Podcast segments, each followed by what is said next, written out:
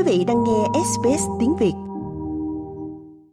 Một mùa hè với ảnh hưởng của hiện tượng thời tiết El Nino tại Úc được tiêu biểu với những ngày nóng bức và khô hạn khi nhiều người đổ xô đến các bãi biển và hồ bơi để thoát khỏi cái nóng. Thế nhưng đi kèm với chuyện đó là nguy cơ tử vong do chết đuối cao hơn.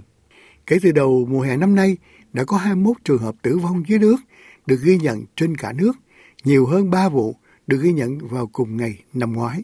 Sáu trong số đó đã xảy ra chỉ riêng ở New South Wales với giám đốc điều hành của Surf Life Saving New South Wales, Stephen Pierce giải thích nguy cơ cao này diễn ra trong thời gian lễ hội. Always statistically, you know, over the Christmas um, festive period, Luôn luôn có thống kê trong thời gian lễ Giáng sinh, bạn có nguy cơ chết đuối trên bờ biển New South Wales cao gấp đôi so với bất kỳ thời điểm nào khác. Điều đó chủ yếu là do bạn có nhiều người xuống vui chơi trên các bãi biển và ghé thăm các địa điểm mà họ không quen với những điều kiện địa phương đó. Họ không hiểu những vị trí có luồng nước xoáy hoặc nơi an toàn để bơi ở bãi biển. Bạn biết đấy, chúng tôi luôn hoạt động ở đỉnh cao này, đặc biệt là vào dịp Giáng sinh. Thậm chí không may là đặc biệt ở New South Wales, đó là một khởi đầu thật sự bi thảm. Kể từ ngày 1 tháng 12, chúng tôi đã có tới 6 vụ chết đuối ven biển chỉ riêng ở New South Wales.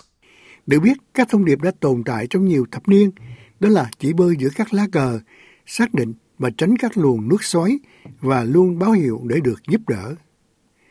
Thế nhưng ông Pierce nói rằng rõ ràng là cần phải nâng cao nhận thức và giáo dục, đặc biệt là những người có nguồn gốc di cư và tị nạn, cùng các cộng đồng đa dạng về văn hóa và ngôn ngữ, được đại diện không cân xứng trong các số liệu thống kê chết đuối này. You know, we invest a significant amount of resources and time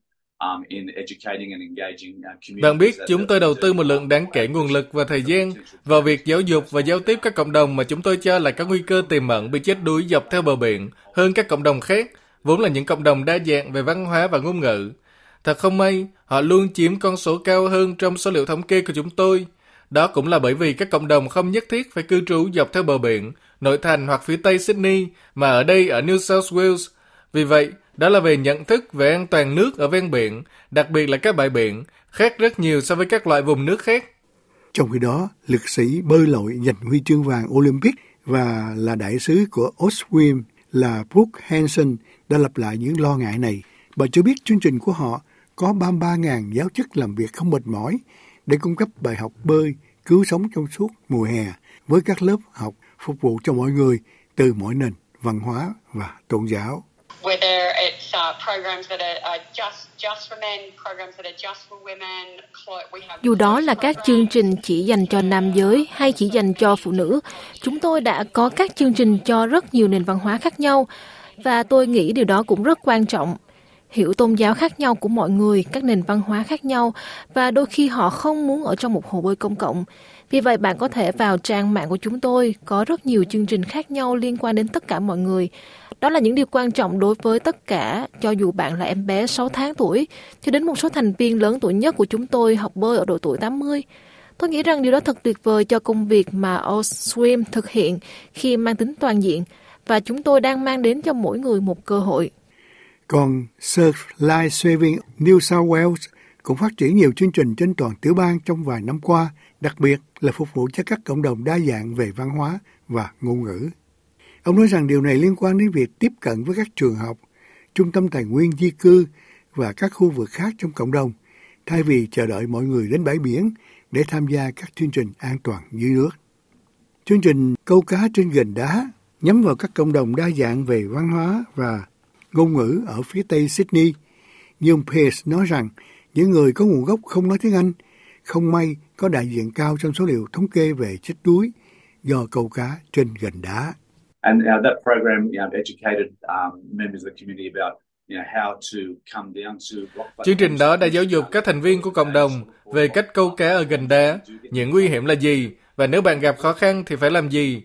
Quan trọng là chúng tôi đã trao hơn 1.000 áo phao cho các thành viên tham gia các chương trình này, bởi vì chúng tôi biết đối với những người câu cá gần đá, nếu họ mặc áo phao sẽ tăng cơ hội sống sót của họ lên gần 90% nếu họ bị cuốn trôi khỏi các gành đá. Còn bà Henson cho biết các bài học bơi chắc chắn là chìa khóa để giảm bớt lo lắng khi ở trong nước và cuối cùng là việc cứu sống.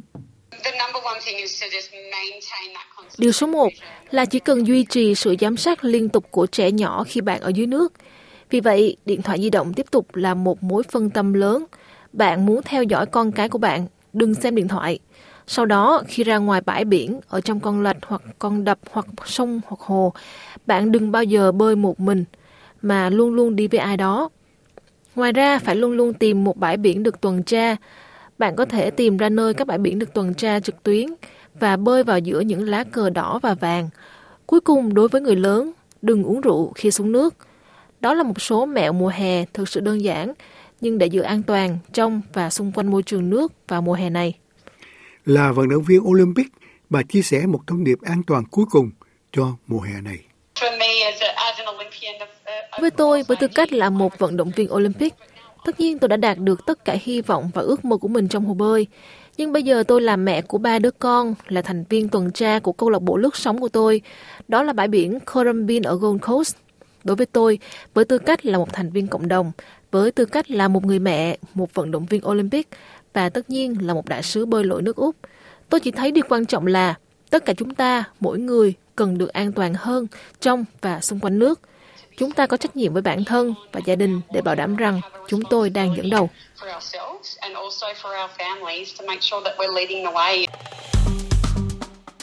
Like, share, comment.